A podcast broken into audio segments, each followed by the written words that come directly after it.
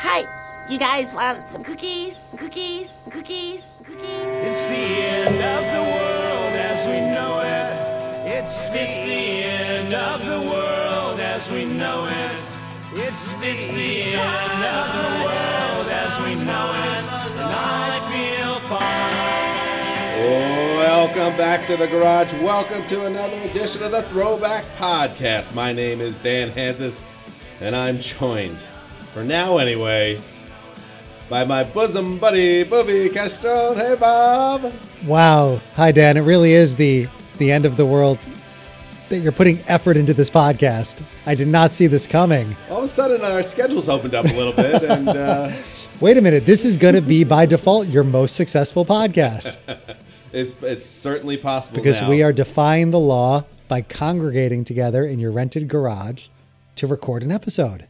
the yes the this is our first show since our 100th episode the counting crows august and everything after episode a lot has changed in the world since we did that episode um, including this uh, covid-19 scenario tough sitch for I would uh, say- humanity in a big spot I think including this COVID 19 scenario is like the subtlest way you could put it. um, and uh, a couple days ago i can't the days all blend together now It's all one big Sunday. uh, the city of Los Angeles did make the announcement that uh, basically stay in your house unless you have to go to the store or the hospital. Yeah, that's it. But think about the bravery here, Bob, that you get in that car and coming down here. It's like, remember, an Independence Day. That's you know what that's what I thought the entire time. I was like, I am Will Smith right now, or Jeff Goldblum, you were Or- or- Goldblum and uh, Judd Hirsch Yeah, together. I am in the I- car. I kind of am. And I- I- you're definitely more a Hirsch because, like, we're the only schmucks trying to get into DC. yeah, no, you're right. I'm not Will Smith. I am Judd Hirsch. Man, for a second, I was really excited about that. Dear John. Um, yes, this is pretty wild, Bob. This So- is fucking nuts, Dan. and we we had to congregate and uh, connect uh, in this on, on these uncertain times tonight. There is a chance that some future shows we're going to try to do a um, a more uh, what do they call it again? Bunker scenario. Like a bunker cast type Oh, yeah. thing where remote, remote. There you go. Well, Yeah. you'll be in your domicile where you're trapped with your family, and I'm I'm here with mine. Uh, but for now, we're in the garage, and we're going to do a couple episodes tonight, and uh, just try to figure out, you know, what's going on. By the way, it's the end of the world as we know it. Parentheticals and I feel fine. Close parentheticals by REM has recharted now Has it know that? really? Yes No. Wow. because of you know what's going on. And speaking of what's going on, Bob, you know our show is some would say strangely obsessed with 9/11. I already love the segue, knowing exactly where you're going with it. With speaking of what's going on, um, yeah, I think it's safe to say that going back, even going all the way back to we posted for our Patreonies on Patreon.com/slash Throwback Pod one of our deleted episodes, one of the episodes from the vault.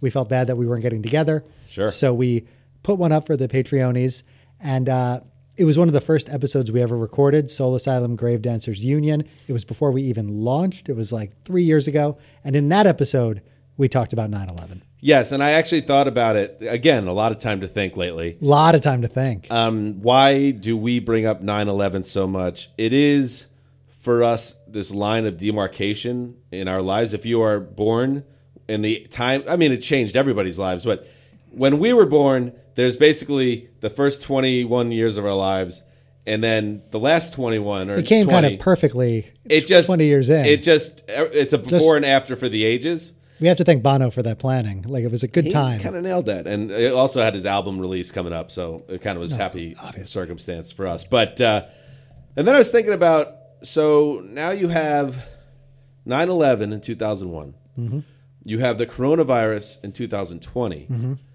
and we're kind of getting now more into the way things always used to be because we came of age in the 80s and and 90s when it was kind of an innocent time where things crazy things happened big things happened there were Mm-hmm. wars across the you know world and stuff but in terms of our life in the 80s and 90s it's pretty chill Pretty simple. you know bill clinton getting a hummer Got that Hummer. huge deal like the deal. biggest deal of the 90s Biggest deal of the 90s, uh, 80s, tear down that wall. Big deal. big deal but did it like affect us directly in our bubble as americans I- Not really well, certainly you- as children it didn't Right. I never blew Bill Clinton. well, that's maybe not true. Um, but what's happened now, Bob, I think, if you go back American history before we were born, like huge shit was happening like every 10, 15 years. Yes. Like go back, let's just go back as far as World War One, and then you had World War Two, and then you had uh, the Korean War, and then you had Vietnam. A lot of wars. And it's just a lot of wars, a lot Yeah. of fighting, and a lot of unrest, civil unre- unrest. Uh, the civil rights Elvis, moment. Elvis dancing on Ed Sullivan. Elvis on Ed Sullivan. That was a big deal. 80s and 90s, chill.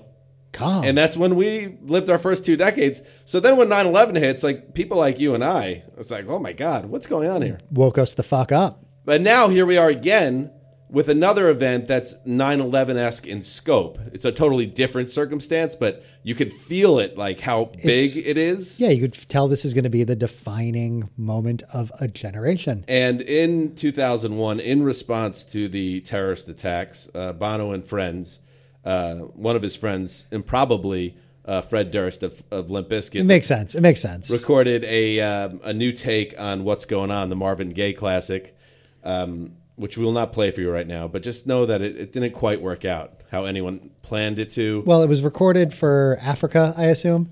you were right. Right. It was You're recorded for correct. Africa, and then they repackaged it for 9 11 to be like a 9 11 tribute. And Gwen Stefani was on it, and Justin Timberlake and Britney Spears. Everyone was on it. Everybody it was from who- 2001 Whoever was a on big it. star in 2001, including Michael Stipe of REM.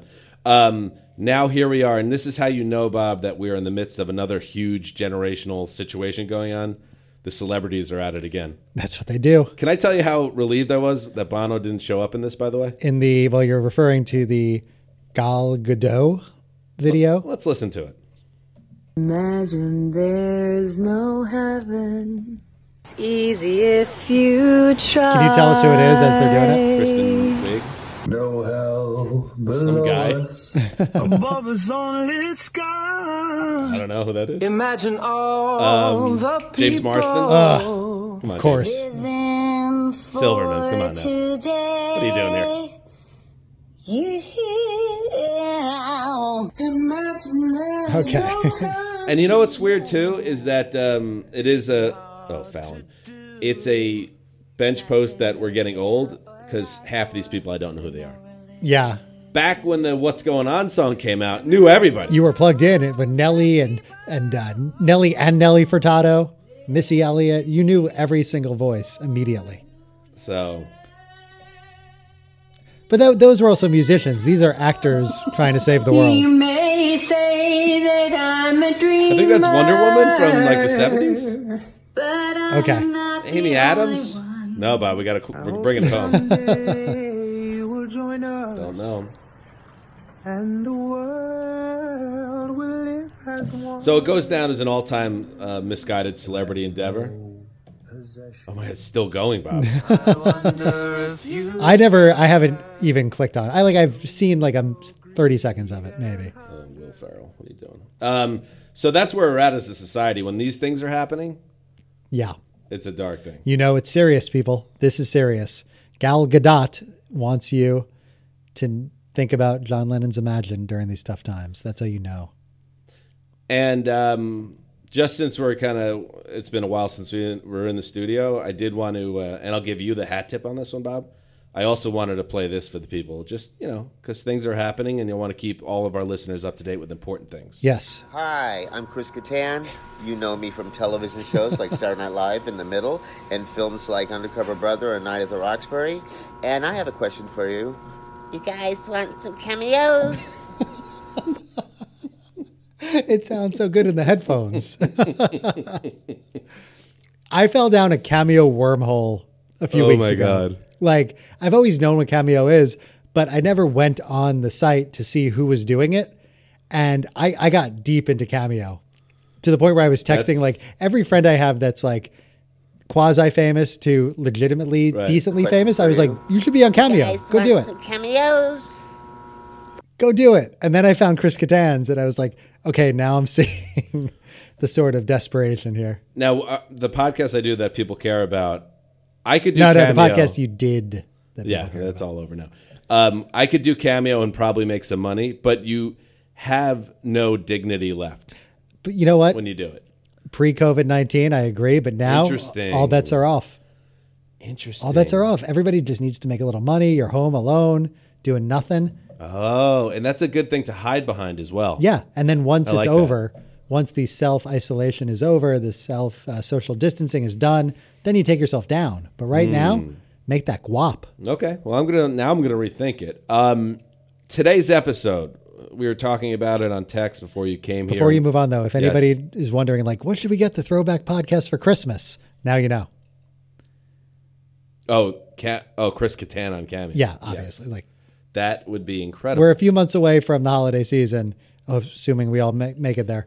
But, you know, when the time comes, just, and you know what else? We have been using his voice to intro every episode. Something that lines his pockets a little bit, so it's kind of like it, it accomplishes a couple different things. so actually, we should be the ones Well, doing it. that's true. Yeah. But if you do it, uh, listener out there, we will definitely give you a shout out if that if that means anything. Oh, of course we will. So when we were texting, uh, this is before Bob contracted uh, COVID nineteen on No, the see, way here. don't joke about it because I probably did. Yeah, well, that's it. You made the decision. You got in the car, and all the air pouring into the vents, Bob, shooting into your face. That's not how it works. Uh, Do you know how it works? there's no way to know. There's no way to avoid it. There's no way to avoid it Right.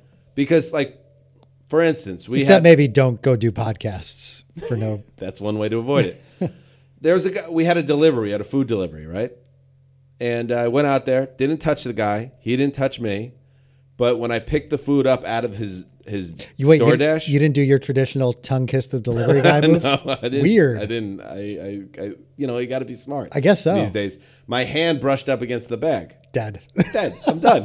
like 50-50 chance. I like that this is already like the uh, Ebola movie from like 1999, where it's like all you had to do was look at somebody and you died of Ebola. Right, or what people thought of uh, HIV in 1988. Yeah, outbreak. Basically. Yeah. Sorry, anyway, yeah. So before you contracted it, uh, we were texting, and the idea. So in these very uncomfortable times, we should do some comfort food music from the '90s. And what's more comforting, Bob, than the second Pearl Jam album? I mean, Yeah, we, we've talked about doing Woo-wee. this. We've talked about doing this for literally 100 episodes now. Like this is probably my favorite album of all times. Last week we last episode we did August and everything after another favorite album. So which one do you like better? I don't know, let's let's maybe save that for the end of the episode. Whoa! How about that? uh, massive drums? But the uh you know what? Who knows how long we're going to be here? So let's do the good the good albums. Yeah, I know. I, I'm a little shocked actually that um, we have not hit a second Pearl Jam album. We did ten. I don't know, a year and a half ago. There two was years a ago. Oh. deleted Vitology episode in the vault before we ever And on the subject of the vault, stop asking about the vault. The vault's pretty bad. The vault is terrible. In fact, Bob, to there might be a reason just to get rid of the vault entirely, so I, you know people what? stop asking. There are about a the couple of vault. Vault episodes that I did do that too. I, I can't remember even which ones, but the Vault is thin. It's not good, but we will go back into it if uh, this thing kills one of us, and we we want to keep you guys satisfied for another week. Do you think Jason Sumwalt is secretly pulling for one of us to get taken out by the COVID, So he could he step can in? slide into the chair? Yeah, he's full good. time? I mean, he did an entire movie as Steven Seagal. I think he could do like a few episodes as one of us. before people catch on to. Yeah. it.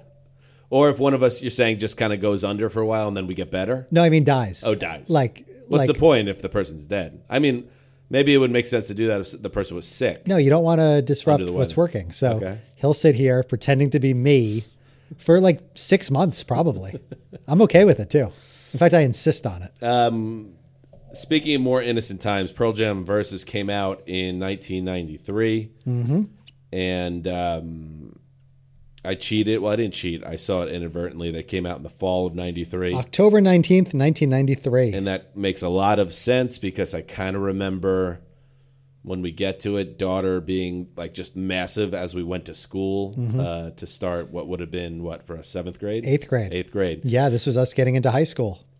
So, what was going on, Bob, in the fall in October 1993? On October 6th, a basketball player named Michael Jordan announced his, announced his retirement from the NBA. I remember that it was during the uh, baseball playoffs, and I think the White Sox were actually in the uh, American League Championship Series. So kind of a weird flex there by MJ to take the White Sox uh, off the front pages. Tiffany Trump was born. She doesn't get a lot of pop. Even now, yeah, Because he clearly doesn't like her. Right. And because she was the one that was born out of the uh, marriage to Marla Maples.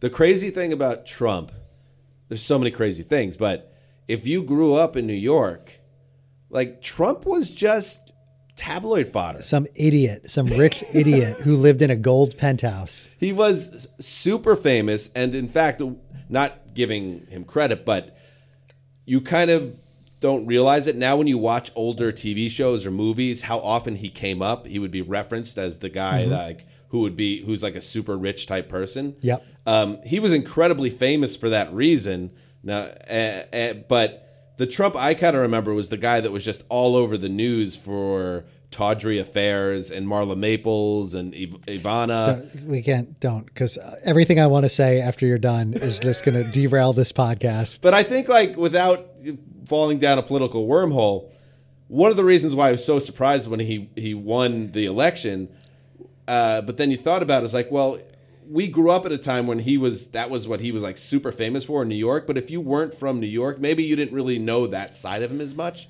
or maybe you did. I don't know. It was a No, it different was just time. The Apprentice. I can't. We can't. We can't do this. Apprentice, Bob. We can't do this. Did The Apprentice get him elected? Really? Obviously, wow, huge. Marcus Mariota and the kid from Two and a Half Men were also born that month. Is it three and a half men or two and a half men? Who knows anymore? uh, a lot of um, Charlie's got the HIV, by the way. the uh, he's People are HIV sleeping on positive. that. Yeah. No, we kind of glossed over that as a Because society. we were all just like, well, obviously. of course, he does. Right. Do you think he's taking his drugs and stuff? He's super rich. like, I would assume is so. Charlie Sheen okay right now? I don't know. Like, people aren't really talking about him anymore. It's been quiet, so I, I interpret that as being good. what do you think about the Tiger Blood era in retrospect? Oh, now what we a- have some distance. Now that we have some distance, it was a fun time. It was a more innocent time, where one celebrity could hijack like every news program just by being fucking How did he crazy. do that? That was pretty amazing in retrospect. and it wasn't like Mel Gibson, where it was like, oh, he's being racist and terrible and a drunk and whatever. Uh, it was just like he was fucking crazy. It was just like what was going on in his life at the time. He Yeah. was angry at his boss and his TV show. Yeah. And for whatever reason, it just connected with people, and everyone was hanging on every word he had to say in what was essentially just a petty contract squabble. That's all it was. we more innocent times. There it was that well, it was not, but it was it was almost smack dab between 9-11 exactly and COVID nineteen. We, had, we needed something to keep us busy. Yeah, all right. Get well soon, Charlie. Some amazing You're gonna beat this. some amazing movies that came out in October 93. This is uh, Murderer's Row. Ready?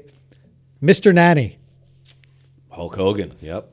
Piece of Judgment, shit. Judgment Night, which to me was the scariest movie. It's a great time. premise for a movie. It's a great right? premise, yeah. It's uh, uh, is it a family or buddies? Buddies. in an RV that makes a wrong turn into the inner city. Yep. And then these guys just want to kill them. I so they're see, just is it? they're on the run the entire movie. I bet if you watch it now, it's kind of problematic. I would assume. So. Is it a Oh, Yeah. bunch of like cool whites?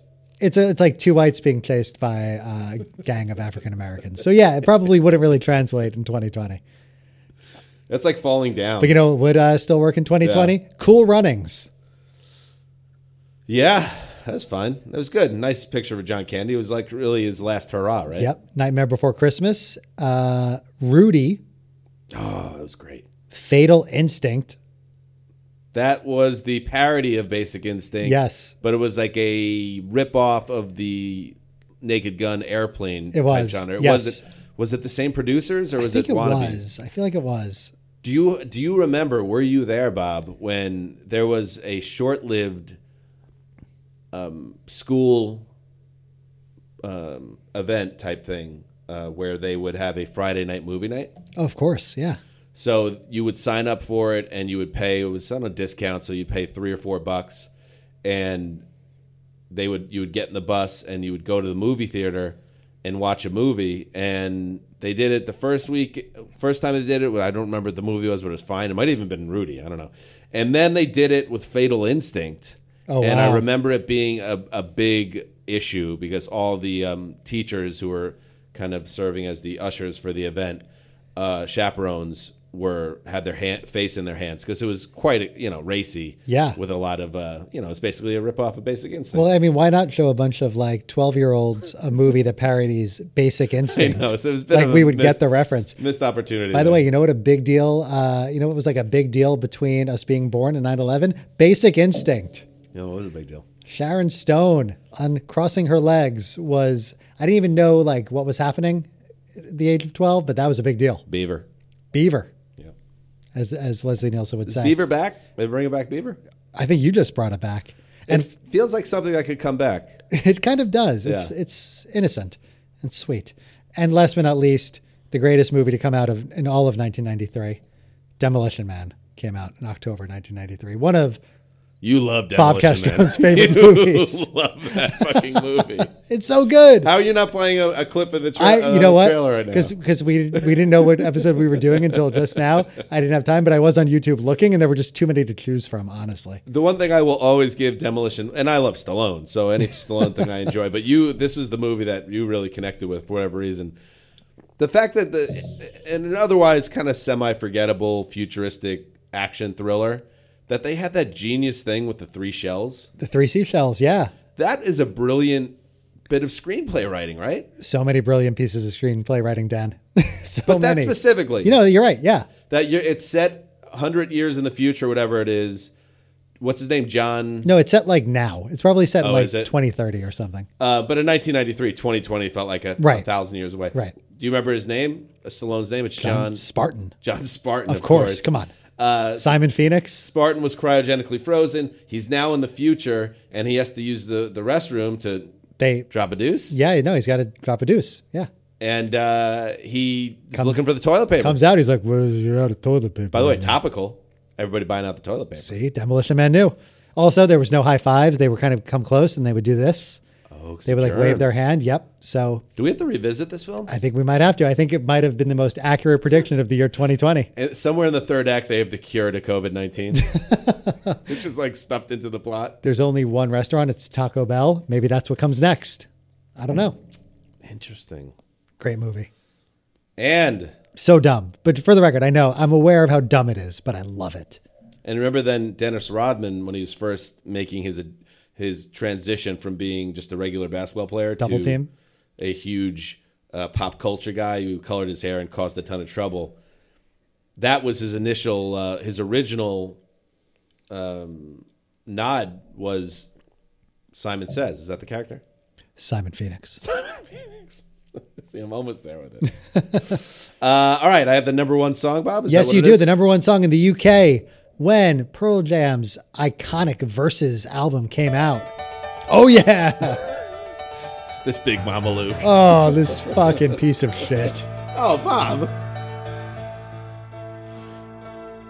And I would do This husky uncle. We're going to play the entire thing. I have so many memories of this song. A, Let's a- listen to a little bit. disturbing amount of memories. Yeah. Yeah. One of the more unlikely huge pop hits of our lifetime. You think so? Meatloaf making a comeback in the 90s is pretty crazy. I guess it is. All right, let's listen to this. the way you feel right now. Oh, no. I mean, it's more unlikely than Cher believed to me. Yeah, I guess you're right. It's Meatloaf. All right, here we go. Won't do that.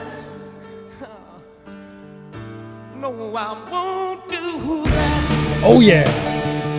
Okay. So this is the single edit, which is still five minutes ro- long. Yeah, and, and I feel like the seven or eight minute version was the one that was constantly being played. Some days it don't come at all. And Sex and drugs and rock and roll. Not that part, but Doesn't still. matter. It doesn't matter. That's like verse seven. so I yeah, don't it doesn't. know. Who cares? Um, this song was improbably a massive hit. Meatloaf was probably in his 40s at this point. He still looked like Meatloaf. He was big and overweight and looked very much like a dad in the suburbs. Yeah. With longer hair, like a like a dad that rides a motorcycle, basically. Oh, like a sad dad who's just doing anything to hold on to his youth. like Like, a guy that has a guitar that he keeps in his living room but never plays and wants to join a dad band. me, is what you're saying. I'm, I'm Meatloaf. He did play a character named Bob in Fight Club. I mean, it is the similarities are there. Oh yeah, he had the boobs, right? He had the man Wasn't boobs. he like uh, transitioning or something? No, I think he just had man boobs. Oh, that's all it was. Nobody was transitioning in the late '90s. Come on. Okay. Here's the chorus. Oh, I would do anything for love, but I won't do that. No, I won't do that. I would do That's pretty good. You know what? I pretty good. fucking I hated the song so Pretty much. good. I really, if you asked me in '93, what's your least favorite song, it would it would have been this.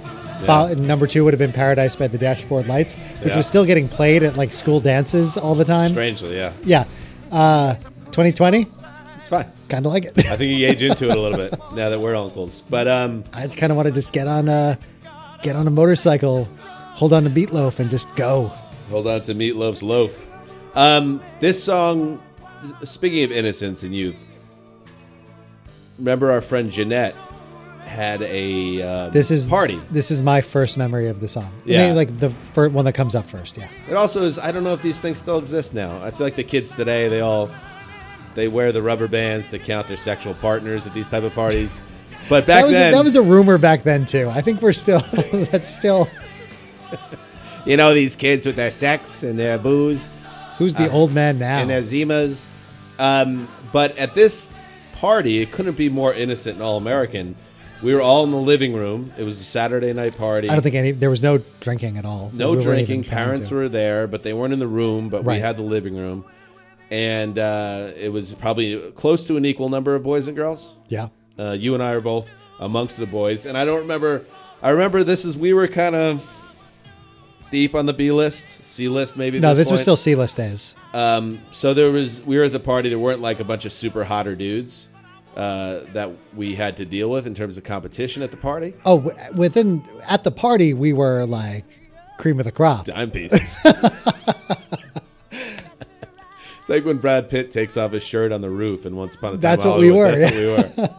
um, and I do remember um, this song co- came on, and in this living room in the early '90s, there was a slow dance portion of the party. People were slow dancing. Did the lights get dimmed? Lights were dimmed, bro. and uh, a girl that I was not attracted to or did not want to be in a relationship with, and this was someone that had never been in a relationship and wouldn't be in one for years, uh, asked me to dance, and this was the song that you didn't want to be dancing with someone you didn't like.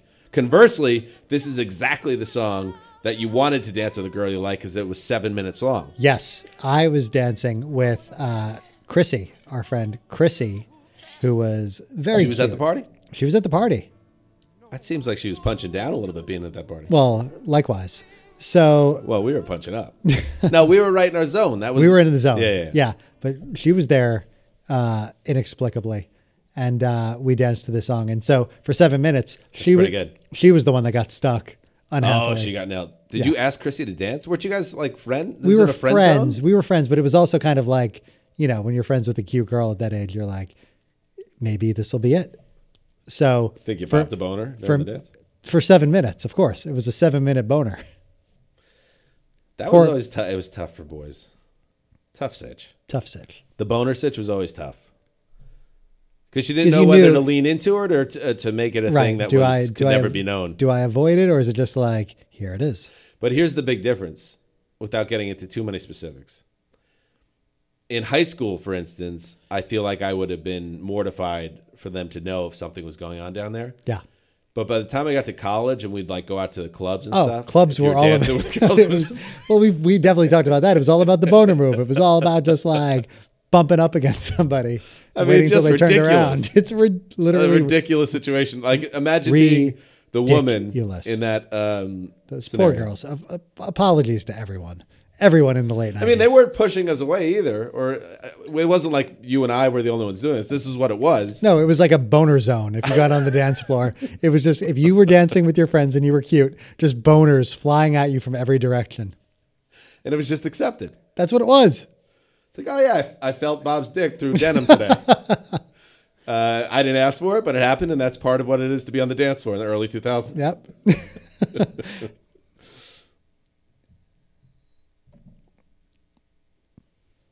All right, let's get into it, Bob. Yeah, please. I think like we we really have to. Did we just talk for 31 straight minutes before starting the show? Yeah, it's not our fault though. The world's ending. I mean, what else do we have to do? Come on. Yeah, All we're right. we are desperate. All right, here we go. Versus Pearl Jam, their sophomore album and a certified 90s classic. Track one, go.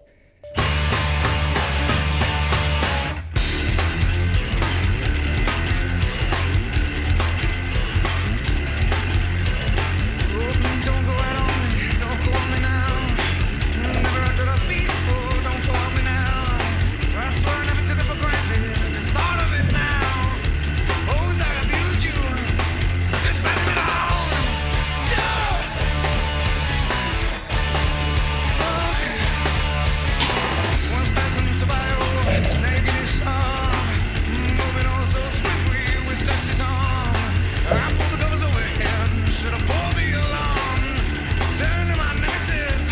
A full-on fucking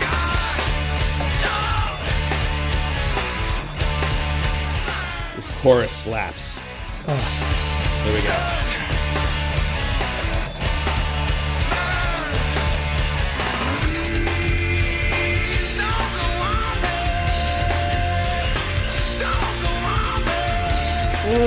Go, Pearl Jam. Great way to start the album. Bob, you. Uh, is this the most excited you were ever for a movie, uh, for an album to come out? I mean, the fact that this and Demolition Man came out in the same month, Dan. Come on. Life changing. This is I fucking love this so much. Like immediately. I- This is what I this is it. This is like what I like. Everything that's happening right now is what I like about music. And at we were You little does it make you a little nervous that it was what thirty years ago? it's Almost it's what 27 it, it's what it is. Like we're so far beyond trying to be like no no it's no this was a long ass time ago, and we are the dads now that are driving pumping it up in the car, just Right. being like this is music like it's fine that's what life is. years ago. It is what it is. But fuck, I loved this album so much, and I agree that this is such an incredible way to start this off. And you know what? This is something I did not know because I was still not all the way in on plugged in on alternative rock in terms of what was new and coming out at the time. Um, Go was the first single.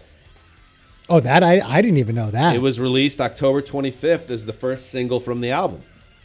See, that doesn't sound right to me at all, but I guess Well, so. Wikipedia has never been wrong. I guess so. Yeah, no, I mean, if I would have thought it was daughter. But it's also it makes sense if you understand the the people involved with the band.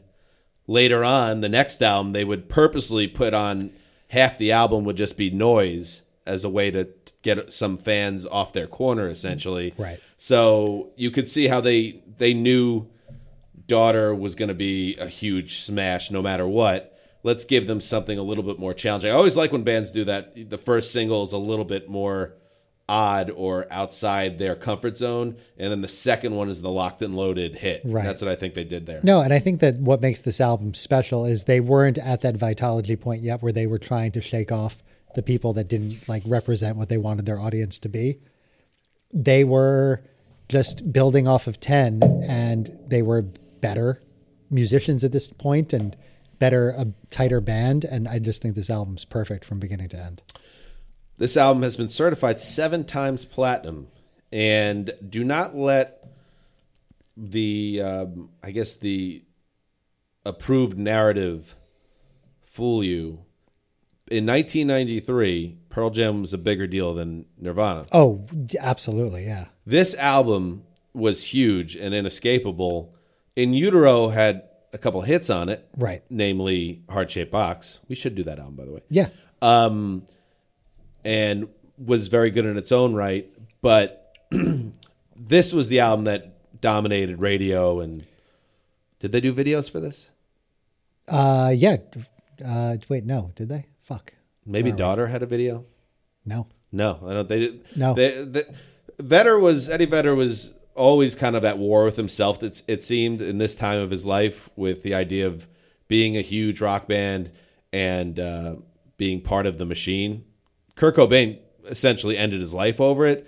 Uh, Vetter dealt with it in a little bit of a different way, and there's a great um, Pearl Jam documentary that came out about what five, seven years ago uh, where Probably he- closer to seven now, maybe 10. yeah, maybe ten. It was like two thousand. Cameron- oh, it Cameron was Crowe. on the anniversary of ten. I think it was the twenty year anniversary Yeah, of ten, that so it's sounds two right. thousand eleven, and um, it really does dig into like how fucked up in his head he was around this time of his life. Man, as you were saying that, kind of comparing the two, it's crazy to think about the fact that, like, already by 93, Eddie Vedder was not doing music videos. And then that was like, and they were the bigger band. And it was like, oh my God, they're so, this is grunge, this is authentic. And then Kurt Cobain killed himself. So now nobody thinks that Eddie Vedder not doing music videos is a big deal anymore. Like, it was Right. kind of, it's like, oh no, no, that was the more fucked up, like, tortured guy. Not we- the guy, not the guy that like is fighting for his art. we talked about it. I remember on the Ten podcast the relationship with, between Kurt Cobain and Eddie Vedder, and the fact that Cobain didn't um, embrace Pearl Jam was something that that stuck to Eddie Vedder, and I think in his own way he, I think Kurt Cobain saw Pearl Jam as a little too commercial, and Vedder, I could, I could imagine having such respect for Kurt Cobain, him being affected by that, and maybe decisions like not doing videos was a, a result of trying to put himself more in that place where See, I think it- I'm not part of the machine. But I think at 93, like, I'm sure there was that rivalry there, and there was not, you know, there was that sort of like, oh, we should, like, I don't think he was seeking Kurt Cobain's approval yet. You know, I think like the sort of well, fact- time was running out at that the fact time. that Kurt didn't respect him, I think probably weighed on him heavier afterwards. All right, let's get to track two. Another banger. Animal. We're talking versus Pearl Jam's sophomore effort here on the Throwback Podcast.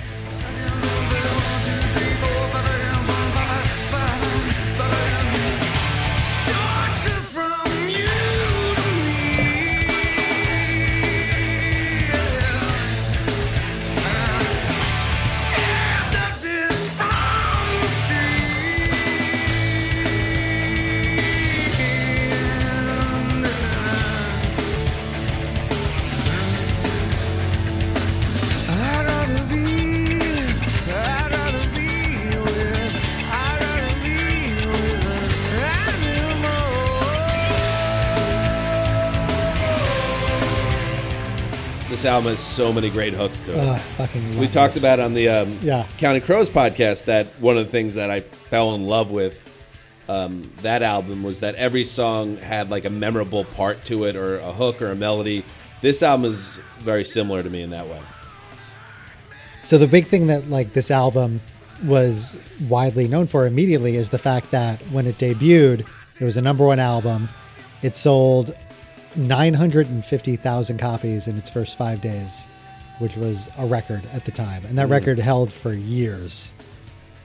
Like it was just, it was a huge hit for this movement of music that was like percolating and getting bigger and bigger and bubbling up and then this happened and this was like really the the coming out party for grunge music I think you're absolutely right. This is the third single, by the way. and of the we album. were young we were young where it was like i was getting into music and just kind of knowing that knowing that this album was taking over the world it kind of hit me at the perfect time as a about to be big music fan where it was like oh this is what i like and the fact that i liked it totally helped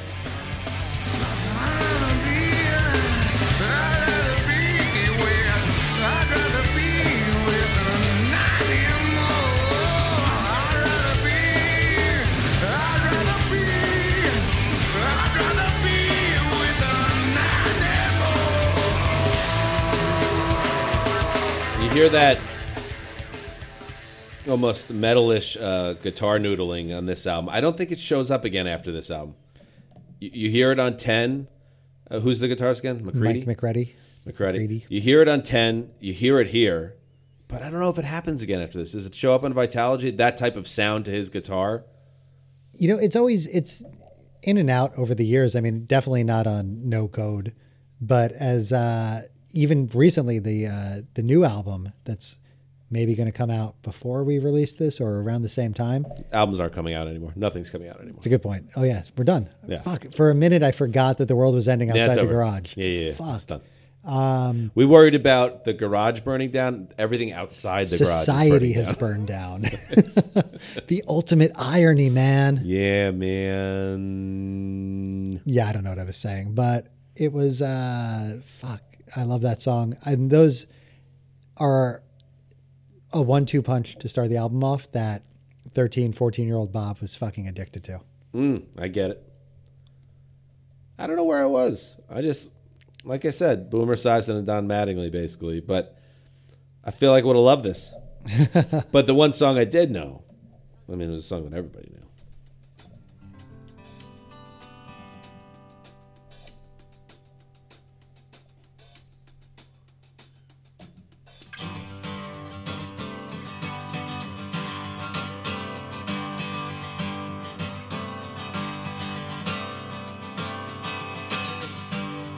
alone, listless breakfast table in an otherwise empty room.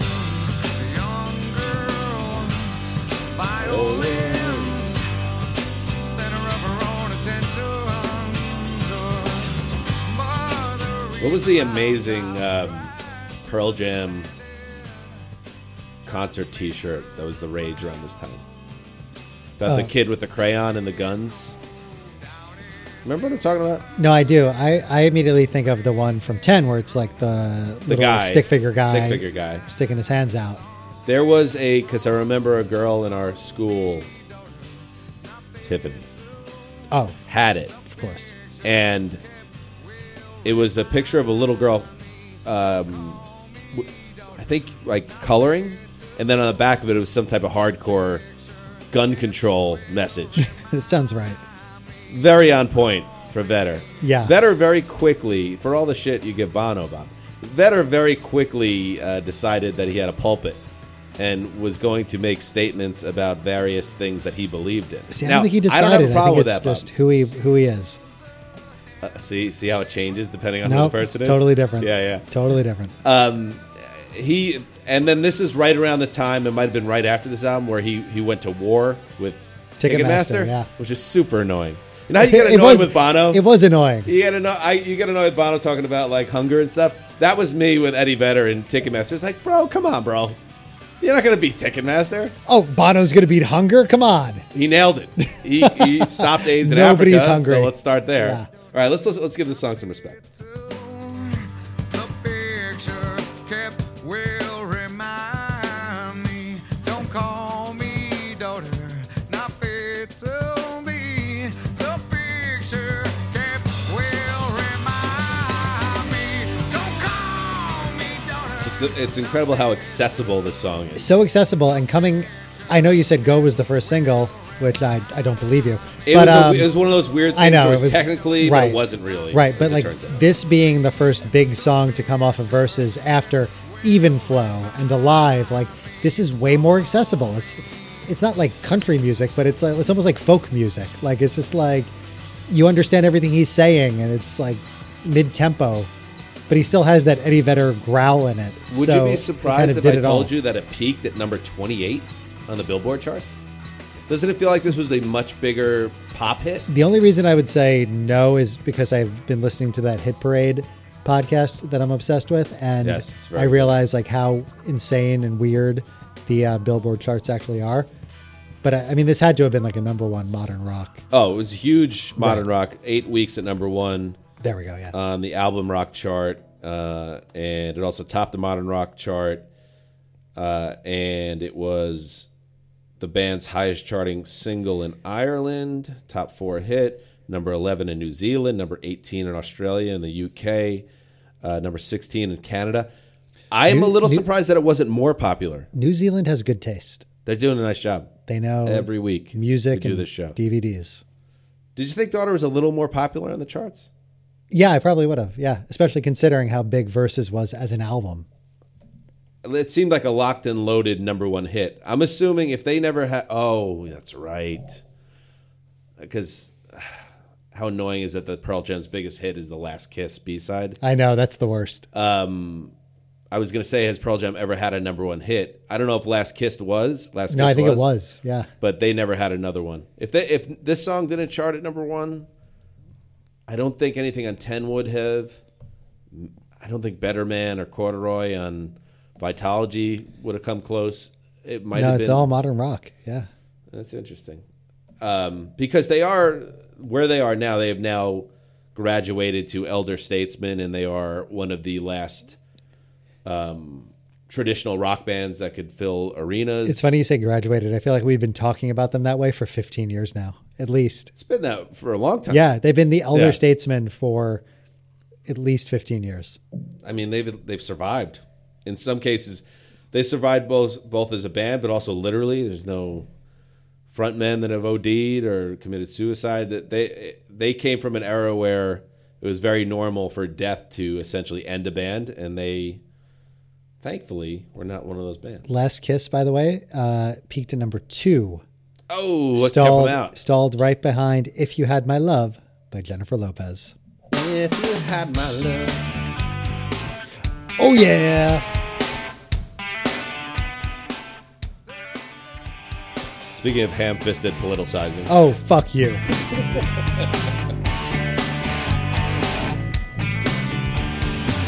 Got a gun, but I got tools. That's okay, man, 'cause I love God. You're my version of American.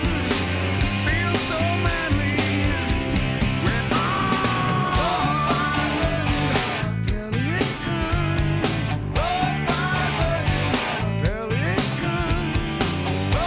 I'm Pelican.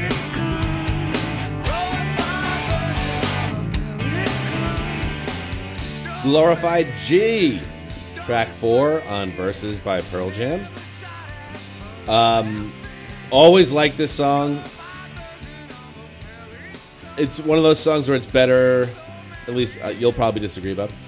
It's better when you don't listen too closely to the lyrics because it doesn't, I don't know, it's not as profound, I think, as it thinks it is. The lyrics are fine, but it's got a great hook, great tune. Great hook. Yeah. I love everything about it. So I'm not I'm not going to bag on it at all. I I really I've always liked this song, uh, and it is about gun control. I directly connects with whatever that T-shirt was that per- perhaps exists, and maybe Bob, we should use some of our throwback funds to get you one of those T-shirts. That'd be pretty cool. Well, I remember reading a while ago about how this was a song that they stopped playing, and in fact, I think it was a song that kind of led to the like the vitalogy annoyance of their fans at their fans because people didn't get the irony of it, and they looked out at the crowd. at- Rocking out to like talking about guns. Uh, yeah, people that were like, "Oh, this is my song because it's about guns," and they were like, "No, that's not what we're saying." Like Yeah. they missed the point entirely. that makes sense. Makes sense uh, when you look at America, Dan. well done, Bob. Uh, yes, it's a song about gun culture. Glorified version of a pellet gun is the chorus.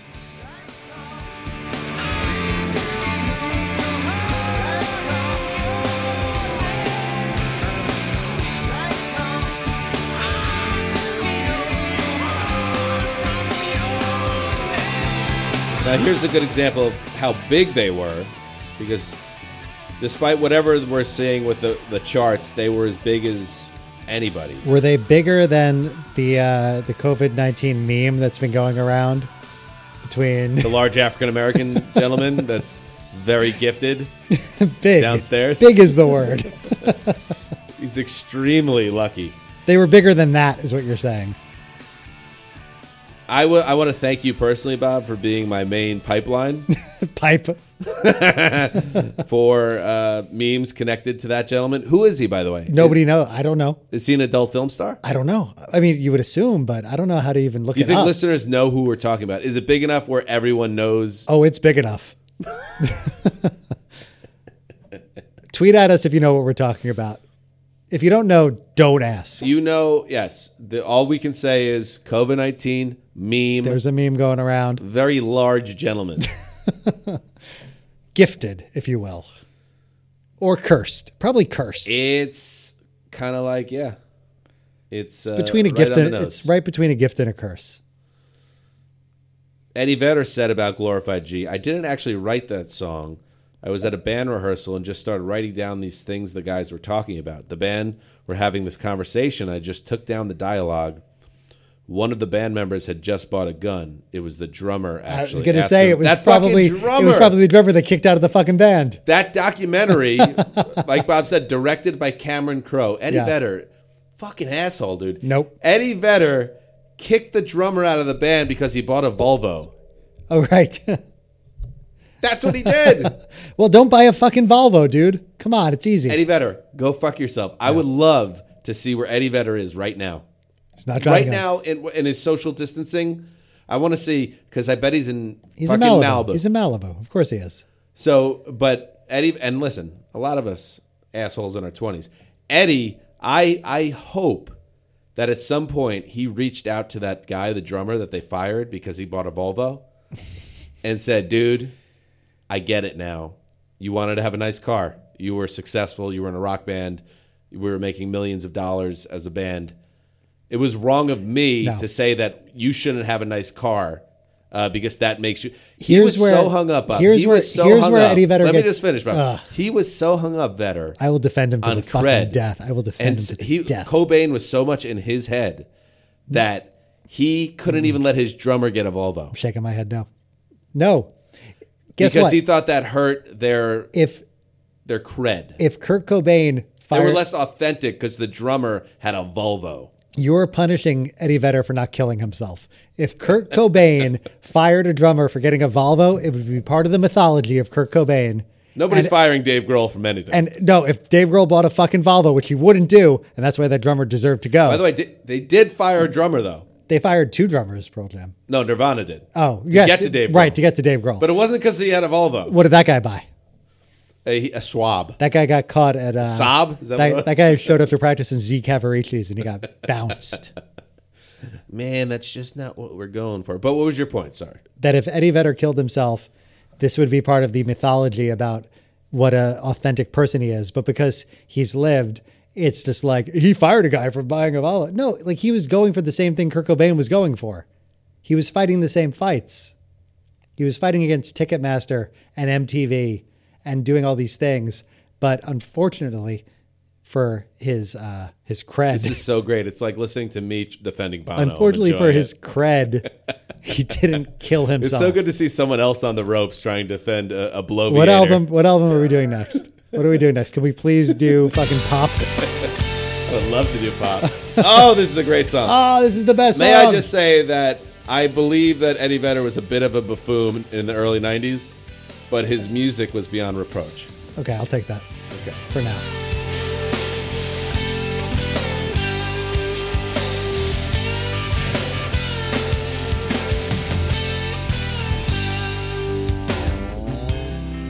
She nursed him there oh, over a night. I wasn't so sure she wanted him to stay. What to say, what to say. But soon she was down, soon he was low. At a quarter past, a holy no. She had to turn around. When she couldn't hold on, she folded. Up this and that, this here. Dissident. I love this song.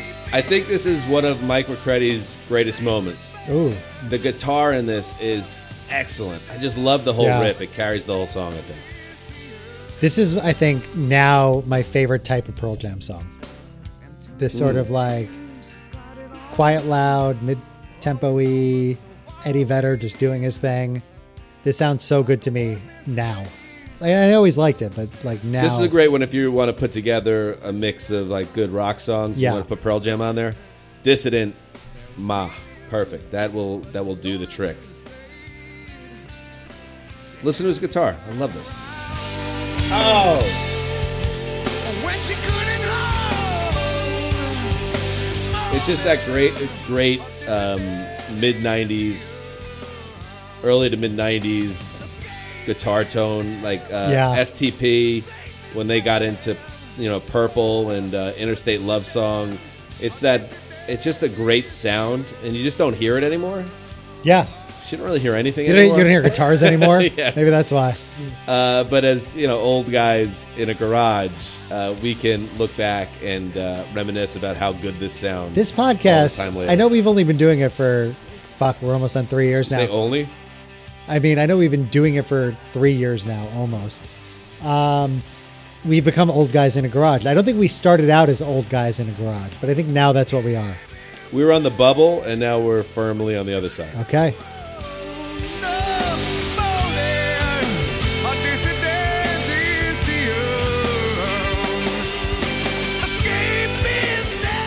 I'm gonna say this is one of those albums when it's time to pick a song to add to the Throwback Podcast playlist. You got to narrow it down to like three different songs, and I'm gonna write. I'm right off the bat. I'm, ne- No, I'm dissident will Uh, nominating be they, Dissident. they will be in the top three. because do you think a non Pearl Jam fan is plugged in on Dissident? No, not at all. But they would like it. But these first five songs are I perfect. killed it. Perfect. I mean, through five songs, it's better than ten. I think Totally. Well, I think I ten think this, starts pretty hot too. I think this album is better than ten. I mean, this is, I think, a better album. See, I think ten has higher highs, but I think this is a more consistent album. 10 is i think more important i mean the songs from 10 were the ones that along with nevermind like made grunge a thing and they're the songs that are still being played on the radio but i don't know i'd rather hear those five songs over and over again All right, the next track is WMA, which stands for Bob is a true Pearl Jam fan. You should know right off the bat. fuck you it, I've, I'm, Come on, you got to know that. I've been drinking a gigantic Eh, beer You got to know that. i do know it Do you think I would know the same thing from you too? Yes, I would. Um, I'm expecting you to know that for Pearl Jam. i'm rusty Don't look it up. no i'm not looking That it up. doesn't help. i know it i fucking know it But this is a palate cleanser. I feel like no after it completely is five radio friendly slash just really melodic, great uh, driving modern rock songs. This is uh, Eddie and Company noodling a little bit, having some fun. And you know what? Sometimes you just got to grant them this. they've earned it Yeah, let him have WMA. it's an album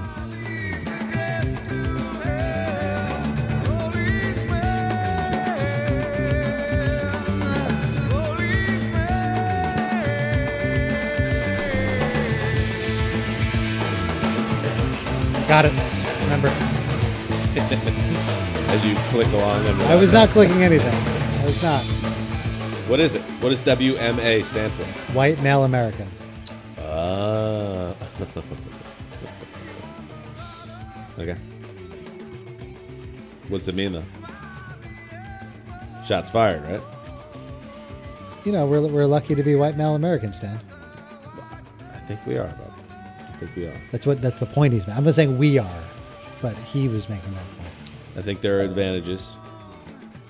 In fact, I know there are. Bob. this was the 1st You're recorded- holding a gigantic beer, by Yeah. the way. This is the biggest you. beer. Thank this you. is the girthiest beer I've ever seen anyone hold in my life. I'm going to take a picture of it right now and put it on the Throwback Podcast in- Instagram account. That is girthy, Bob. so the reason i have That's this like the meme guy. that's why i got it That's the COVID meme guy in this beer is, form. This is me doing my part during these trying times in the world. Um, my favorite place on earth is this uh, brewery called RT Rogers Brewing Company. It's my happy place, Mm. and um, they're closed down like everything else, so they can Not essential. They weren't deemed essential. not deemed es- essential to me, but they've um, they're allowed to sell to go. So I was able to get this can to support my local uh, brewing company that I'm obsessed with. So I got this 32 ounce uh, Broken Spell Pale Ale that I'm enjoying right now. 32 ounces. That is. Yep. What is Sure. that? Uh, What's a regular can of beer? 12? 12. 12, 20. So it's almost three beers. Good math. Look, at you, you. bud. Well, look, you know. look at you. I got a lot of Forget time. me. Forget- you- you- you I've been let- doing math you let- flashcards. Finally, just going to knock out math eight. I You're mean, at gonna what get it. point? Uh, yeah, uh, but uh, it's a huge ruse. The whole math thing. I sucked at math in school, So but wait- let's be honest. You don't need to know that much. Hold on. I'm going to go Eddie Vedder now. Ready? Yeah, So in these trying Oh, times, support your local businesses. what a buffoon. You know, if you like going to a bar, maybe give them a call, see if they're doing to goes because they could use your help. How about that? That was a little Eddie Vedder. Yeah, it was a little preachy and annoying, and you just wish you'd get back to the music. Oh my God. You have no idea how good it feels to have someone else have to deal with that. I get it. Here's Blood. I don't even remember this one. Oh, I do actually. Here we go.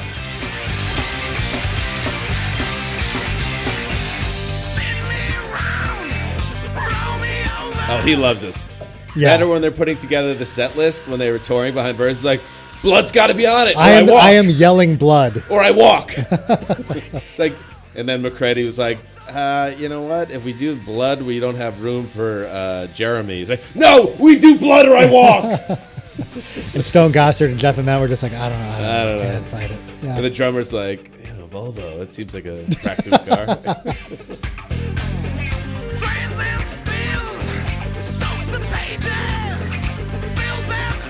All right, have a take, Bob.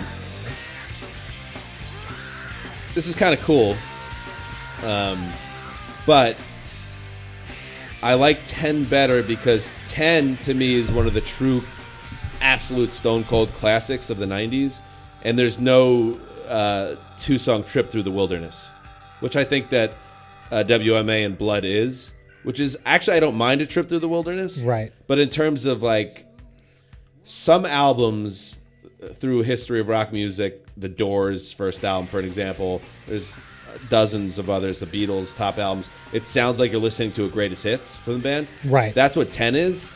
no, ten's not that though. I think if we But go even back songs in 10, like Oceans or something, like Right. those all to me have really they all fit within the album. and they have moments where they're accessible and I, I think every song on that essentially is just bang bang bang bang bang. This we're a little bit in the wilderness here. I get what you're saying as an old man, but as a 13 year old, I liked blood. Like I now Right. now I don't need to hear this again, but like this did something for me then.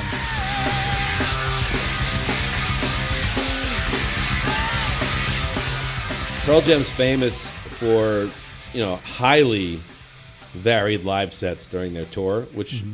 is both good and bad depending on how you look at it. If you are going to one Pearl Jam show you've been looking forward to for 2 years and you get it on a night where they don't play any of their hits, it's probably Right. annoying. Like I've only gone to one in my life, so like that's it. Like uh, hopefully I get to see them again if the world doesn't come to it. they just canceled the show Um, at the Forum. They, I know. I think two nights at the Forum. But but that's it. Like you're right. Like there are songs I'll never hear them play because they're not going to play the hits. They're just going to play a very varied set list. And if I was a diehard Pearl Jam fan, I'd be totally cool with Blood showing up live. I feel like that would be a good live song. I don't even know if it is, but at 13 when you're like digesting an album and especially like even Dissident, I think at 13, 14 years old wasn't one of my favorites. Like I think I probably liked Blood more than it at the time because it was like that's what Pearl Jam was to me when I was a kid was like I just want to like fucking punch things and pretend I'm moshing in my bedroom alone and With like your like sticks. What is your sticks called? my again? devil stick. Your No, devil that came, sticks, like, tsk, tsk. that came later. That came later. This was like I was probably moshing with my pillows. You know, it was like that kind of thing. right. Yeah, Did you do that? I don't know. Did you? Uh, next up, I would say um, this is my favorite Pearl Jam rock song. Okay. R A W K. Okay, and before you play this, so you uh you kind of crapped on track 6 and 7. We went they went 5 for 5. They're going to go out 5 strong from here out. Okay, here we go.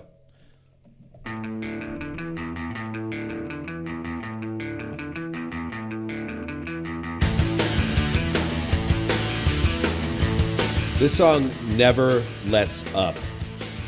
Yeah, that's true.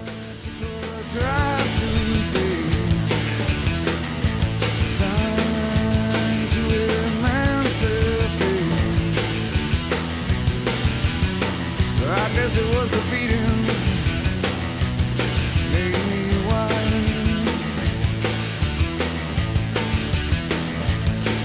But I'm not about to give thanks or apologize.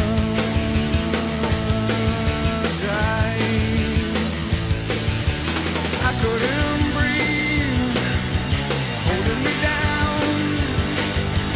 Hand on my face, kiss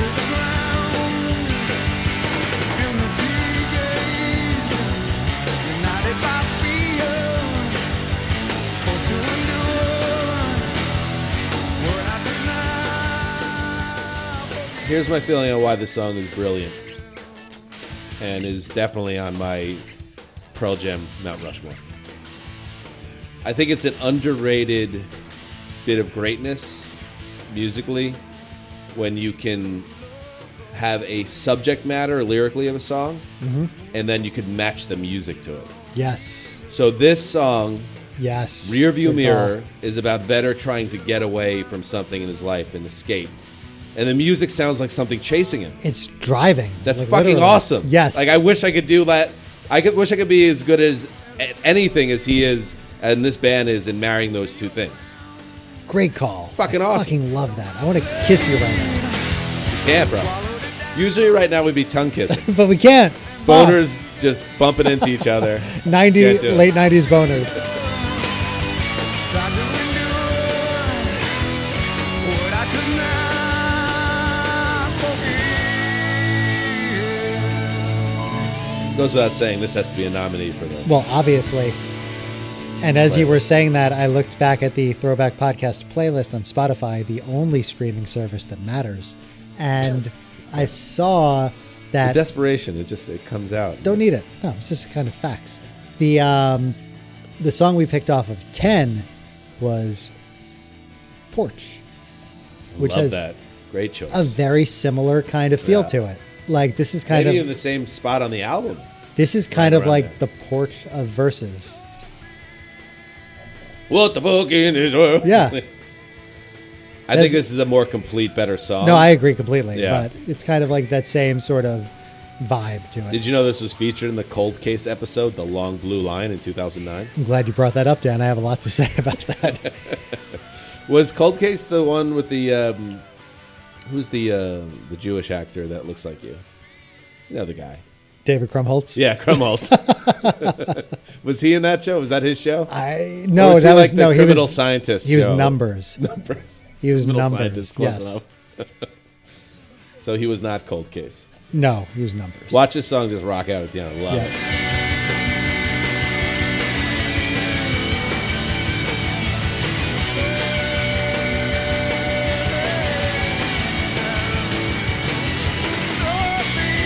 So good. They played it on SNL. How about that? It's very pro jam. What is up with? Um, I guess it's very tricky with uh, record labels. We don't have that problem, but SNL could release an incredible anthology if they ever could get the clearance of all That is those a songs. great question. Nobody's ever asked that before. I think it just. I think it's. If I had to guess, just a matter of clearance. But like 120 minutes had an album back in the day. Like they exist, you know. You would think Lauren Michaels had thought of, has thought of this. or we should have a meeting with Lauren Michaels. Okay, let's get him on the phone.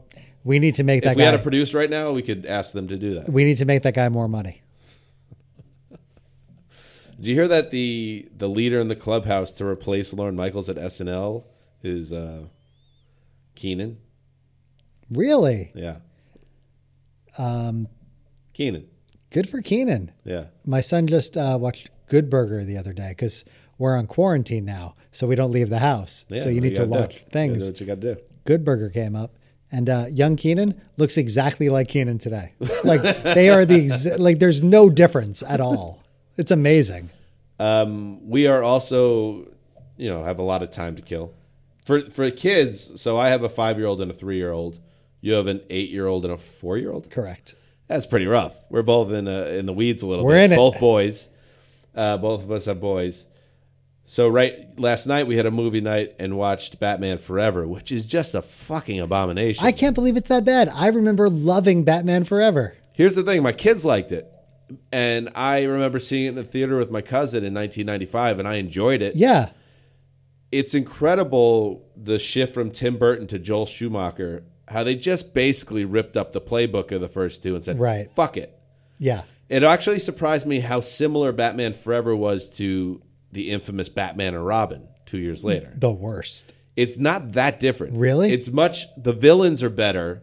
Tommy Lee Jones and Jim Carrey are both good in it. Well, it was Carrie and his Carrie peak, so like he could do no wrong. Right. And Tommy Lee Jones is great, obviously. And and that's the bi- that's the only real difference, and it's a big difference because Schwarzenegger basically destroyed his career as Mister Freeze, and Uma Thurman was a mess as Poison Ivy in Batman and Robin, which is one of the worst movies ever. Mm-hmm. But if you take if you just take the villain aspect out of it, it's the same shit. Where all of a sudden Gotham City is an all neon, and all the henchmen have weird like props that they carry around, right. and it's just like and all the uh, the bat costumes are very big on like big bulges and butts and nipples. That surprised me, and. Nicole Kidman's character is the love interest. Do you know what her name is in that movie? Dr. Chase Meridian. Bad name.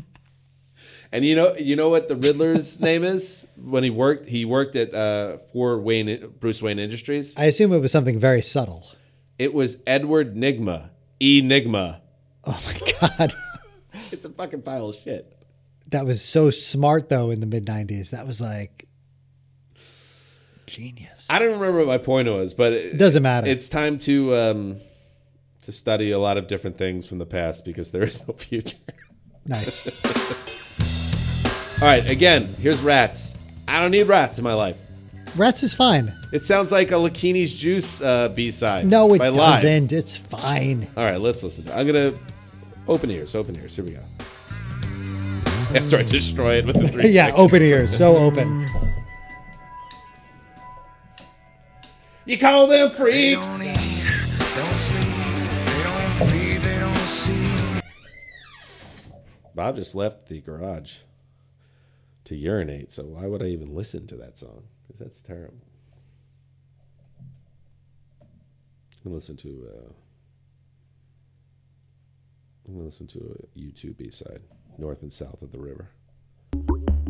Great B-side off Pop, 1997. I wish it was on the album about the troubles in Northern Ireland. I'm gonna bail out of this as soon as he returns. Let's listen to it. Here we go. I wanna reach out over the log and feel your hand across the water. Walk with you along an unapproved road, not looking over my shoulder. I wanna see and I wanna hear to understand.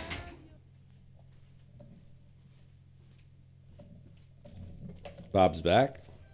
That was rats. It's fine. Said good things about it. Yeah, it's it- it's not it's not a song that I'm going to think about forever, but Nope, not a great song, but again, good for a 13 year old. I get it. I get it. Here we go. Here's the song that I can't believe this was not released as a single. I bet Vetter was behind this. I bet McCready and Stone and the Volvo drummer were like, "Bro, this is going to be a number one hit on PLJ, bro." It could have been. I seem to recognize your face. He's like, "What would Kurt say? I can't do it." Familiar, yeah. Would never say I that. can't seem to place it. Cannot find a candle of thought to light your name. Lifetimes are catching up with me. All these changes take place. I wish I'd seen the place but no one's ever taken me. Hearts and thoughts they fade, fade away. Hearts and thoughts they fade, fade away. I have no data to back this up, Bob, but um, the genre of, in terms of radio station programming that is directly being funneled to, to us now is adult alternative. Right. I feel like this is the most played song on adult alternative um, in terms of Pearl Jam. and I'm totally fine with it. It's one of those songs that I I always listen to it. I never turn it off. I just love it. I love it too. It makes me happy when I hear it. I was so into this song back in high school. What a great kind of deep cut on the a album. deep cut to where be it was your like, "This favorite is al- my on it. song. Yeah. Like this is nobody else is talking about this. This like I'm not going to tell my friends who also like Pearl Jam that I like the song. This is my song. just wanna scream. Hello, and the name of the song is Bob. Elderly woman behind the counter in a small town. Yes, that I feel like is a good baseline test whether you're a. Pearl Oh Jam no, fan. yeah, I didn't. I mean, You got to know the whole title. of course. Elderly woman behind the counter in a small town. Oh, I knew every damn word. I would sing this in the shower. This was my shower song. Mm, that's hot. Yeah. Rubbing boners up against the shower glass. hearts and thoughts they fade, fade away. I feel like uh, Kurt heard the song and he loved it, but he could never admit it. He just kept it to himself. Yeah, if I had the balls to make a mixtape for a girl back in the mid '90s, it would have. This would have been on it. Oh, immediately. home Yeah. run. If you had to pick a Pearl Jam song from 91 to 95 that you felt confident the girl would be into, this and maybe Better Man would be the songs I would be most confident in. Especially no, this. I think this is definitely number this is one. the yeah, winner. Better Man's a good call too, but this is definitely number one. I love how it ends, too. And thoughts they fade. Excellent. Elderly woman behind the counter in a small town. Not a single. Should have been. It kind of falls in that world for me of like Butterfly off of Pinkerton by Weezer, where it's like this is a song for me. I'm gonna know the words. I'm gonna sing it. I'm gonna listen to it. Like if I'm thinking about a girl or if I'm thinking about something, if I want to be in a place, I'm gonna put this on repeat. But I'm not gonna tell anybody until I'm 40 years old. And the coronavirus world is ending. and the coronavirus is killing everybody. I think that song was so good that even though they never released it as a single, um, despite the worst instincts of whether it was the band or the record label, it still became one of their most well known songs. Right. And in fact, I'm looking at the Wikipedia entry. Despite the lack of a commercial single release, the song reached number 17 on the Billboard Modern Rocks chart. I don't even know how that happens. it's just It just it was so good it had radio, to chart radio somewhere. stations are like, we're playing this. Like, it doesn't matter what you want. It's Einstein on the beach. Imagine, Oh, but imagine like if they released it and they gave Yeah. it a push. right. But here's the thing: I think Vetter was in a place where They that's didn't- not a song he wanted people to define him at that point. A gentle acoustic number was not. I don't think that was the place he was in. I mean, he wasn't looking, I don't think he was looking at Billboard. Like, I don't think he was like, we need a number one single. Like, that was never clearly something that was like driving him. But do you think it was something else beyond that? Not just that he's not somebody that was like dying about the charts, but also that song is something that maybe he didn't want people to think of him and Pearl Jam as. I don't know. Cause I mean, he put it on the album. Did put it on I- the album, but it's buried on the album. It's deep on the album, but you it's get on the, the you album. get the feeling that the it's- track placement alone is maybe But like it's it's on his sophomore album where he knew every eye was going to be on it, every ear was going to be listening because they were at the time the biggest band in the world. yeah. I'm glad it exists. I was like in retrospect, I'm happy the way it came out. Yeah, me too. It's a little off the radar. Oh but my god, if on that the was like a radar. number one single, like Be we a little would, annoying. We would be like groaning Yeah. listening to it now. All right, here is the penultimate song on versus Leash.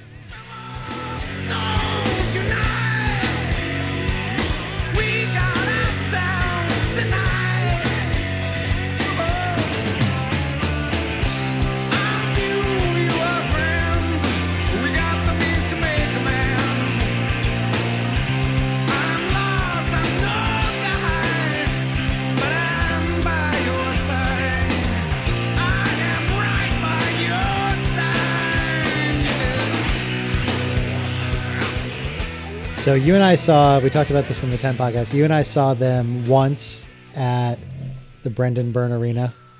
I, believe it was the Continental Airlines Arena by that Had it point. switched over by that point? I believe it had. Yeah, I'm sure it had. It was uh, 2006, I believe, that sounds right. in uh, the Jersey Meadowlands at the arena. Yep. and we had terrible seats, but we were able to sneak down to pretty close to the stage. We were on the side. There was, I remember, a bit of uh, pushback from people in the section. You know what? Oh, we were standing in the aisle. Yeah, Like we, people we did weren't not. happy about it. Let me say this about Daniel Keith Hansis sitting, sitting across from me right now. The man has his flaws as a human. Ah, absolutely. But the Huge one amount. thing he does better than anybody on this planet is steal other people's seats at big concerts. Thank you. He is the best at that. Now stealing their seats. The seats are vacant. Usually, yeah. Uh, but the idea of um, There's no why sit in Yes. the back row of the arena? You've already been gouged by Ticket. Sorry, Eddie, by Ticketmaster. No, no. He agrees. You got gouged. No, by, you're on Eddie's side here. you got gouged by parking. Yes. You got. You've been sitting in uh, traffic. I remember we picked up uh, your buddy. Uh, I drove from My- the Upper my West friend, Side. My friend Jeff. I drove over downtown MTV, to yeah. get you guys, and Yep. then we had to get out of the city. We parked about three miles from the stadium Mm-hmm. or from the arena. We get in, our seats suck. It's like, listen, we deserve to see the last uh, set uh, from a good vantage point. At this point, we put a lot into Probably this. about halfway through the concert, we snuck down and got to see the second half super close. And uh, no, you've done that at every concert you and I have ever gone to. Oh, we had a great one at uh, the Weezer Pixies concert. Yep. Which we did the famously the parking, Parking lot, Lot podcast. Uh, we got down to the family and friends section for Yes. Weezer. We Which did again, we're not hurting anyone. Those seats were just open. were empty. So why should we be on the side of the stage in the top row? Yep, we did that. Where, where were we? It was at the Will Turn. We did that at a concert too a while ago. Fuck, it's. The point is, you do it a lot. You're very good at it. And I remember Lee. I try not to do it at other people's expense. Right. I want to make that clear to the audience. I just know I'm I am heaping praise on you. Like you have the confidence and the. it's, that's it's all about the confidence. It's all about the confidence. Yeah. I do the same thing at you know Yankee Stadium or Right. whatever. It's just you need to walk past the usher like it's you're going No, to your seat. I remember doing that with my Yeah. dad as a kid, and it's funny because my son uh, Dean is a rule follower. So the first time I ever did that with him, he realized like these aren't our seats, and he like blew our cover. Yeah. like he just You gotta freaked weed out. that out of him. I know, I will. All right, here is the final check. The only reason I brought that up, I Yes. remember Leash being played at that concert, and it's such an amazing live song where Eddie's losing his shit. It's so good. The funny thing about that concert in particular is the only thing I remember about it was moving up. I drank quite a lot that night. Pretend I'm free to roam. Oh, I will make my way through one more day. in hell.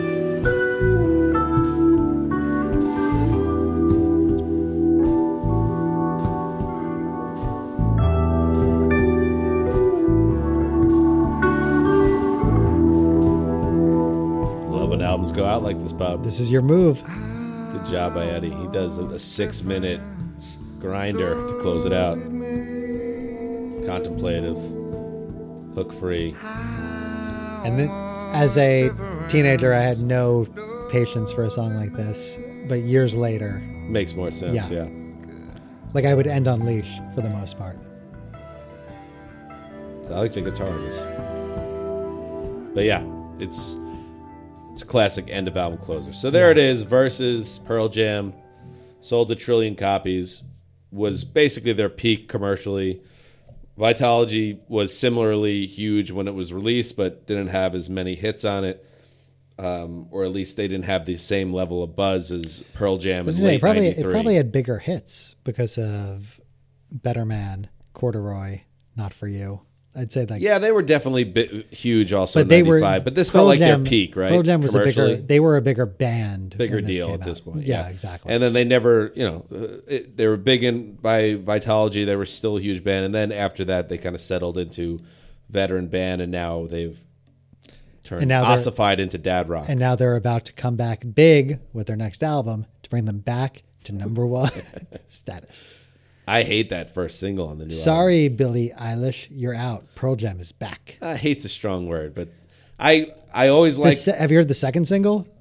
I think I did Super Wolf didn't Blood stick Moon. there. It's It so didn't good. sti- it it's didn't so stick. good. No, it's so good. this. See, they're your you too. No, listen again. It's so good. See, it's it's the same thing when it's the veteran rock band that's now essentially just putting out albums, but they have no chance of ever being popular again. And real fans, hardcore fans, talk themselves into the album and the songs. But I uh, don't. but I nobody don't- else cares. I don't and, you classify know. myself as a hardcore fan. Like after these first three albums, I had No Code, I had uh, Yield, and then after that, like I don't think I bought Binaural. Like I kind of fell off a little bit. Got excited about the Avocado album. Like I'm not like you with you two, where you'll fucking You kept the. You didn't Lose- keep the faith. You're saying. You No, just stick I- with them through everything. right. I'm Ouch. no. That's I mean. I like how you fine. tried to. You were setting it up to What are you gonna take a do? shot at me for being loyal to you too. If you're not loyal to Pearl Jam, who could you be loyal to? Loyal to? Come on, one band. Who's one band you're loyal to no matter what? None. None. Free agent. Why be loyal when they're putting out shit? I think that's a fundamental um, difference between you and I. I do. I agree with that. That yeah, you move on when I move you're done on. with them. Right. You're like a vampire when it comes to music. Right. And you're like a guy that still calls his ex girlfriend after the podcast is over. I miss her. So I will not play Dance of the Clairvoyance off the new album because Play that's Super an atro- Wolf that's Blood a Moon. fucking It's so good. Atrocity. Super but here's Blood Wolf Moon? Super Blood Wolf. Oh, Moon. it's so good. it's so fucking This is good. Get On Your Boots. Here we go. Wait, have you heard this yet? I think I heard it once and then it immediately disappeared. No, it But I'm doesn't going to listen with immediately fresh ears again. Here we go.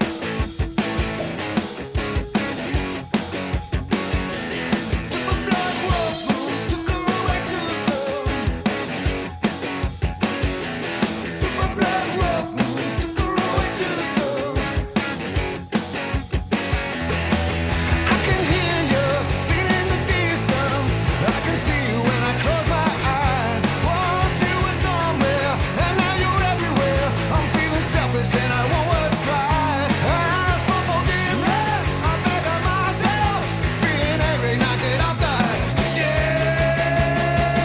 I've died. Give me a chorus. They were just like, we're not even going to do a chorus. Fuck you. Don't We, need we one. had a nice build up. It was a nice verse into a bridge, and then Don't need one. We don't we don't do choruses anymore. That's fine. Love the song. All right, here we go. Let's uh, pick the song, Bob. I will. Before we even do though that, you, you weren't before- loyal, Bob, but you will choose the uh, the addition to the Before we playlist. do that, Gotta let's, do that. let's thank uh, the Patreonis that got me to brave COVID 19 to come to the garage tonight. So you're putting it on them if you yep. get sick. If I die, it's up to you. We're gonna use this money that we get from you guys at patreon.com slash throwback pod to uh, pay off my insurance bills. It's uh you guys are the ones that keep this podcast alive. Wait, let's say you have COVID. You got it. you I got it from you. If I have it, it's from you. let's say you got it before you got here. I, d- I didn't. You gave No, it to you me. because the symptoms don't show up for a week and a half. They say. We've been we've been sterile. Let's just say, Bob, Fine. that you have it. Fine. and I'm being completely honest right now. So we're sitting at a table that's what three by three. Yeah, we're Something no like that. we're definitely not six feet apart. So if you had COVID, and if it makes you feel better, you could say if I had COVID, sure. would the other person get COVID from doing this podcast today? No, because we're not like coughing on each other and spitting or tongue kissing tonight. so, Okay. yeah, There's so much about this uh, illness that we don't we don't know. We don't know. Let's tongue kiss and find out. By the way, where are we with the cure? What the fuck's going on here? We we don't have one we don't have one person that's got the cure right now. No, we don't. We grew up in a town called Pearl River in New York. Uh, there was a place called Letterly. It was a laboratory. they fucking found the cure for what, Bob? Come on, bro. Cancer? It was uh, measles, wasn't it? Did it Letterly? Was that the rumor? not the rumor? Is that real? I never heard that. In all my years in Pearl River, I never heard. Letterly lab cure for. Let's see what happens. Come on, come on. No, I have no memory of is- if this was a thing. They came up with a huge fucking vaccine, bro. I just remember any of our friends that lived near it, whenever they would be weird or like if there was something weird about them, we would just blame it on the fact they lived near a like power plant, essentially.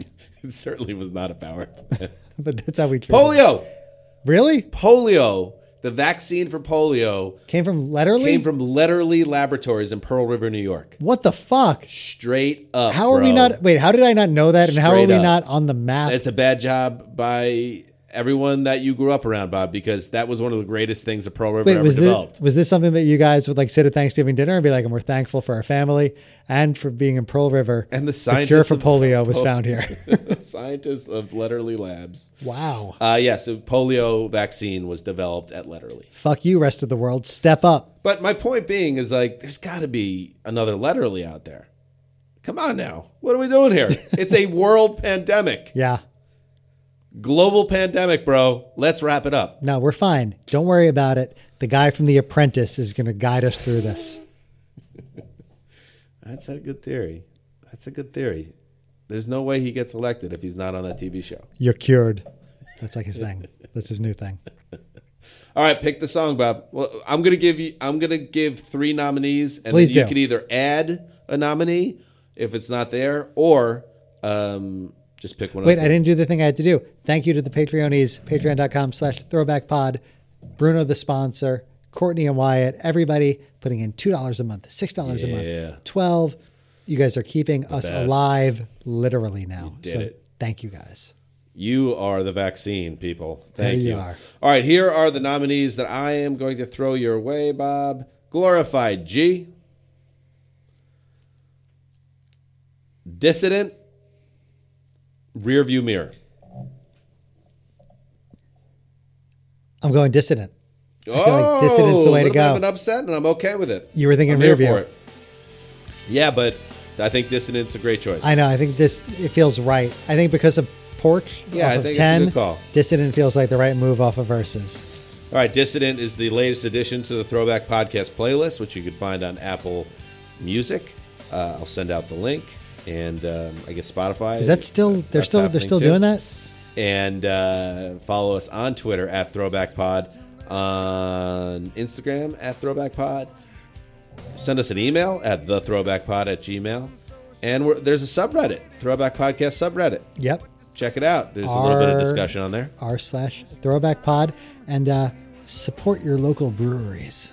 Oh boy, get off your soapbox, bro. I mean, they need help right now. And uh, everybody stay safe. Yeah, please stay safe. That, that's what we hope. Don't do what we're doing right now. Stay away from each other. We're doing this because we have to, because we want to entertain you at your homes. Yeah. We- I mean, we're heroes. But if we find out that you fucking assholes were out there hanging out, just sharing sharing doobies with one another, we're Oh, done. We're fucking done. And- rubbing rubbing your boners up against each other in clubs. No, you can do that. Oh, is that safe? doesn't- Yeah, that's COVID safe. The CDC was like, it's fine. and lastly, remember, you're not old. The music is. Go fuck yourself. Nothing said but a waste. Oh, When she had contact with the conflict, there was me.